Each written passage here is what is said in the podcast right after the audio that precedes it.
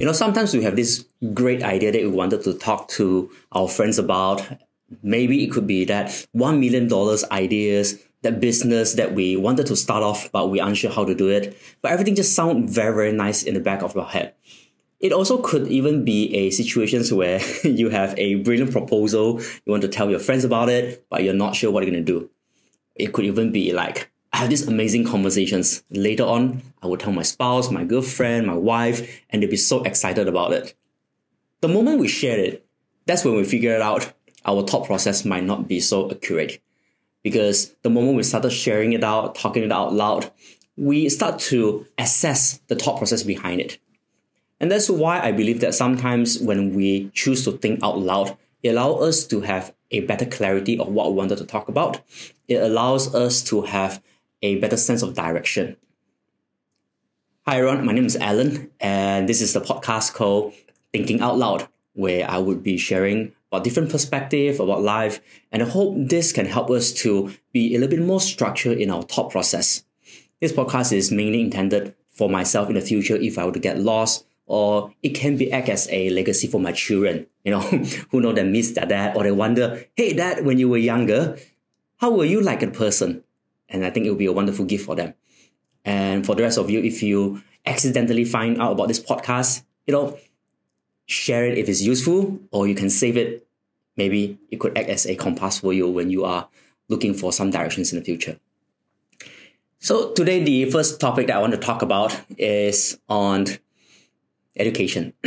education has been something that is very important to me, not just because growing up I was uh, very blessed to be in a positions where I am very educated for primary, secondary, and I have got the chance to go to universities. But I like to see education from a different point of view.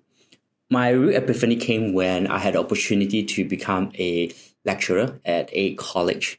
I remember my first day when I signed into the class.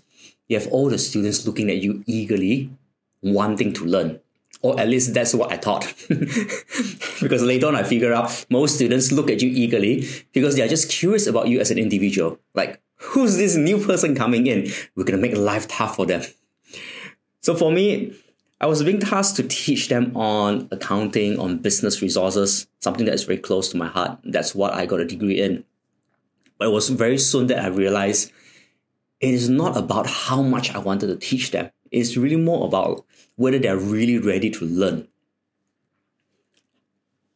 I was given a book of probably two to 300 pages, and in that one semester, it's going to be three months where I have to teach less than 30 pages. First thing that came to my mind was how do I teach 30 pages worth of content, which I could have done it in one day and stretch it across 12 weeks. And I couldn't understand why should we do that even when it came to the exam time, right, when I had to just came up with questions paper and marking after it, and I actually failed 50% of the class. I remember getting into the supervisor's room and then he was telling me that, Alan, if you have a chance, would you be able to give them another retest? While being a first time lecturer, I had that ego saying that, why should I give them a chance? You know, if they can't make it, they should pay more attention in class. But then I complied anyway because that was my job. Now, looking back, I think I have a different perspective about it. While I was teaching college students, where some of them may not have such a strong foundation, what I got to recognize is they don't come here to this point in their life having strong foundation. Some of them may be underprivileged. Some of them may even find it very hard. The parents may be working very hard just to get them to the college because they realize the power of getting the education. So who am I to tell them that, hey, you know, in three months' time, I'm going to change your life. I'm going to force you to accept my perspective. I'm going to make sure that you treat your life more seriously because they are not obliged to do so. So instead of controlling things that is pretty much out of my scope, what I did was just look at it from a different point of view. So I started thinking, you know what? For those of them who are really keen in learning, I'll give them a lot of my attention. I'll give them my best so that I can give them a better chance of, you know, securing even further educational goals. For those who are not interested to learn, I won't give up on them, but it doesn't mean that I'll give them extra attention. I'll treat everyone the same. I'll just deliver my classes. If somehow I can get them interested in learning, I think that would be a goal achieved.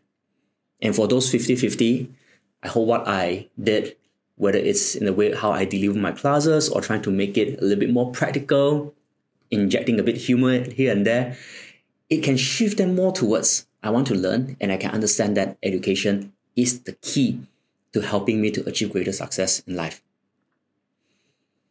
So now having two children and constantly having conversations with my wife about how we should plan for our kids' education, I think from how I was brought up, it was really about getting the A's, getting the 100 points, getting as much scholarship as possible. But now, having two kids, being a father, it's more towards how can I generate more interest within my kids so that they are curious, they wanted to learn more, they wanted to understand about things that they have interest in. I remember talking to my daughter and asked her, Hey, now what do you want to be when you grow up? And the first answer she gave me was, I want to be a florist. first reaction, florist? No, you won't be able to make enough to take care of yourself. But then again, I reminded myself, if she is interested in becoming a florist, that could be a way to encourage her to learn a little bit more about that particular field. Could it be science? You know, could it be understanding language a little bit better so that she can communicate well with clients? Who knows, right? So, for all of you out there, I'm not sure how you view education. I think we all have different ideas, different understanding, and a different point of view. I think it's okay to have that. But for me, at least at this moment right now, venturing into becoming a trainer, I still see myself as an educator. Uh, becoming an entrepreneur, I still see myself as an educator. Educator to who? It's to my team, you know, to people who work together with me, because hopefully I'll be able to generate interest in them to pursuing more knowledge in life. And that really, really helps me to generate that much more respect for all my teachers who have brought me up since I was in a primary school to secondary school, even to the universities. So to all the teachers out there, you know, I just want to say thank you to all of you. Teachers Day is coming soon. it's in September. I think this is a good time for us to really think back and appreciate all those educators, whether they are formal educators, whether they're informal educators, it could be our parents or our siblings, as long as they have contributed to our learning. I think it's time for us to really give them a shout out and give them the acknowledgement and appreciation that they have been long overdue. Right, that's the first episode that I have on thinking out loud. I will try to keep this as informal as possible. So every single time I'll come up with one topic, get it recorded, and I'll share it out. Hopefully, at this moment right now, on a weekly basis, and if I can be more consistent with it, we'll see where we can go from there. If you have any comments for me, you know, do share it with me via emails or even through our social media so that I can pick up and get better at this podcast. Everyone, this is Alan signing out from the first episode of Thinking Out Loud.